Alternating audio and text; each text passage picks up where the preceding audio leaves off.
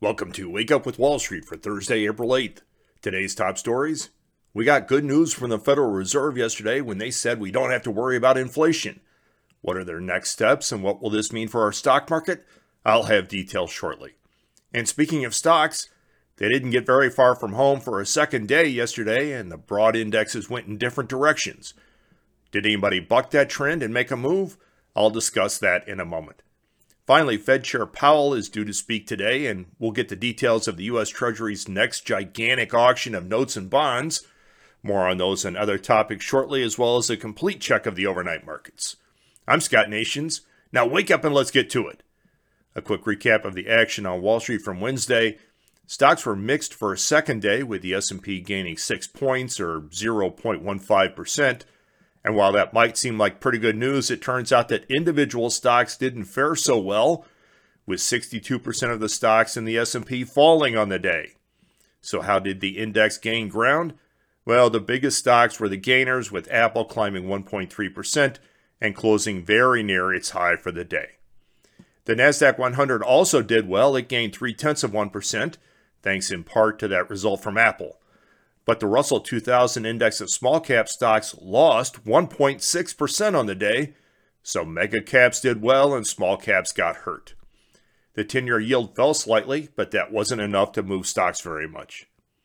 The Federal Reserve released the minutes from its March meeting yesterday, and traders and investors were watching for comments about inflation. But the Fed wasn't taking the bait. The minutes said the Fed believes the risk of unexpectedly high inflation is roughly equal to that of inflation missing its 2% annual target. Some of the committee participants expressed concern about supply disruptions like the one for computer chips, which I've discussed several times recently, and how that might push up inflation, but that wasn't enough to get the Fed to change its stance on interest rates. I think all the Fed has to do if it wants to find inflation is to look at asset prices but the Fed doesn't seem to care that it's inflating a dangerous asset price bubble. As the Fed remains on the fence and refuses to increase short term rates from zero, then we should expect asset prices, led by stocks, to continue to rally, at least in the short term. In other markets, crude oil gained 6 tenths of 1%, but copper lost 1.3% on the day. It's clear that markets are waiting for more signals as to growth in the broad global economy. Finally, volatility eased yesterday, as you would expect once we got past the Fed minutes, and with the markets not moving very much. Voldex, ticker symbol VOLI, fell nearly 5% on the day. Turning now to the day ahead on Wall Street at 7:15 a.m. Eastern Time with 2 hours and 15 minutes to go before markets open.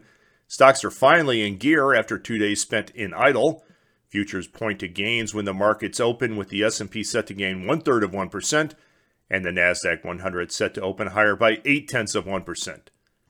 Some of this is the result of interest rates taking another tiny leg down, but stocks are enjoying the news across the board. Even the Russell 2000 index of small cap stocks is set to open higher by one third of 1%, and that's good news after disappointing results yesterday for those small caps. Crude oil is down slightly overnight, and crude for May delivery is right at $59.50 a barrel. We'll get some news and data today with Fed Chair Powell due to speak at the International Monetary Fund debate on the global economy. That's at 12 noon Eastern Time. Earlier in the day at 11 a.m. Eastern Time, we'll get details for the U.S. Treasury's next massive sale of debt to fund our stupid deficit. The Treasury is expected to announce sales of three year and 10 year notes, as well as of 30 year bonds. We'll see how big this one turns out to be and if it impacts fixed income markets. That's been Wake Up with Wall Street for Thursday, April 8th. I'm Scott Nations. Remember, you can join me every weekday to get a jump on the day ahead, and be certain to join me every Friday for that week's Worst Company in the World. If you have a company that you'd like to nominate as the very worst in the world, just send me an email. That email address is worstcompany at wakeupwithwallstreet.com. Now, wake up and go get them.